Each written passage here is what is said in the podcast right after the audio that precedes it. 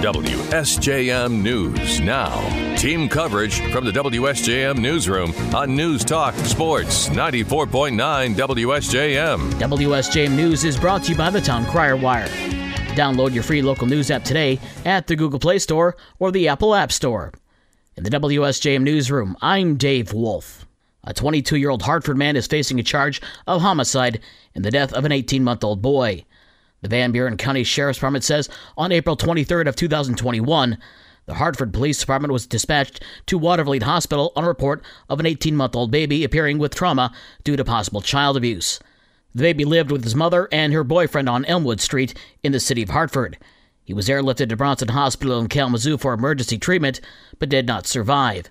Police determined that the baby had suffered blunt force trauma injuries, and the cause of death was ruled murder.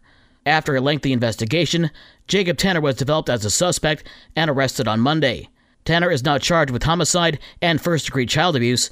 He was arraigned and being held in the Van Buren County Jail without bond. Two constitutional amendment campaigns submitted signatures on Monday to qualify to appear on the November ballot. One called Promote the Vote 2022, and another called Reproductive Freedom for All. The first would expand early voting and drop boxes, protect against voter intimidation, improve absentee ballot tracking, and other steps to modernize election administration.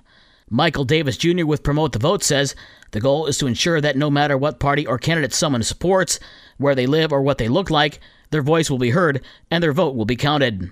And what we know is that, that voters across Michigan want an election system that is secure and accessible. The common sense provisions in Promote the Vote 2022 do just that. Organizers of Promote the Vote 2022 delivered nearly 670,000 signatures to the Secretary of State's office. Opponents say these policies lead to voter fraud, but there is little evidence to support those claims. The Reproductive Freedom for All initiative submitted more than 753,000 signatures. The St. Joseph Township Planning Commission has approved a special use permit for an outdoor sports complex proposed by the St. Joseph Youth Sports Foundation on 40 acres of property at Maiden Lane and Hollywood Road. The foundation's Nicole Schmidt told commissioners Tuesday that Hanson Properties is providing the land, which is currently used for farming. They have big plans for the complex. We have football fields, softball, baseball, a playground, splash pad, indoor batting cages, a walking trail around the property with fitness stations, obviously parking, concession stands, pavilions, locker rooms, and a medical room. Schmidt says the St. Joseph Youth Sports Foundation has raised close to $1 million, and once all plans are approved, it will raise the other roughly $4 million needed. Land is zoned as industrial, and township planners noted on Tuesday a sports complex would be a far better addition to the area than a factory. Schmidt said there's not enough space available for local sports programs for them to grow. Now that the Planning Commission has approved the permit, it has to go to the St. Joseph Township Board of Trustees, which could happen next month.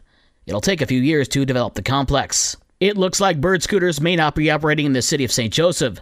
During a Monday City Commission meeting, the body was to get an update on the status of the company's scooter rentals in town, but Mayor Laura Goose noted they appear to have pulled back, at least for now. She says there were only a handful of scooters spotted over the weekend. I don't know that there's much for us to discuss because they haven't put scooters out, really, because the two to four that were out were probably coming from the city of Benton Harbor. They, they were. Yeah. Goose said the Bird app shows the scooters were rented in Benton Harbor. It was noted that Bird had hired a new manager for the area, but it seems all the scooter rentals are taking place in Benton Harbor. There had been complaints about scooters being left around town when Bird launched its rental service in St. Joe. Bird said it needed to have more scooters in town for the operation to be profitable. Organizers of Coloma's Glad Peach Festival are glad to announce its return on August 6th and 7th downtown Coloma after two years off due to the pandemic. Glad Peach President Vanessa Pentridge said she's excited for the return of the festival. Oh, I'm very excited. I've always been a community advocate, and I believe that our community loves our small festival, and I think we needed it back. The festival, which has been taking place for more than 50 years, is a celebration of the gladiolus flowers and peaches, which are both grown locally.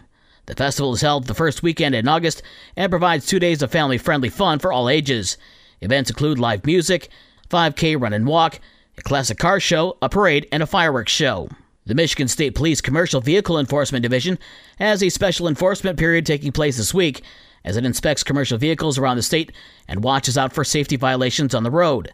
MSP Motor Carrier Lieutenant David Haynes tells us the Motor Carriers Division focuses specifically on commercial vehicles like semis. We're looking for distracted driving, extremely hazardous, not paying attention to the road in front of you to stop traffic, to construction zones, improper lane usage, speeding, following too closely. Another one that goes right along with distracted driving is mobile use. It is illegal to use a handheld device while operating a commercial vehicle. Haney notes that semis can cause quite a bit of damage whether involved in a crash, so it's important that safety rules be enforced.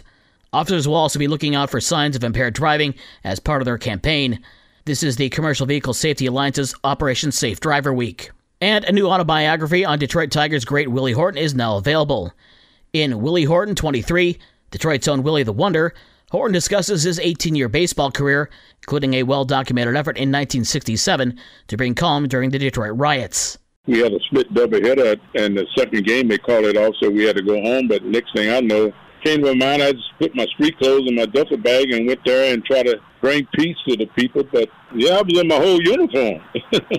Despite his illustrious career that included having his number 23 retired by the Tigers and being inducted into the Michigan Sports Hall of Fame, Horton says it's his family that he remains most proud of.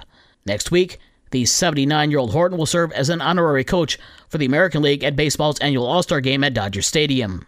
Download the Newstalk Sports 94.9 WSJM app and listen online anywhere. In the WSJM newsroom, I'm Dave Wolf.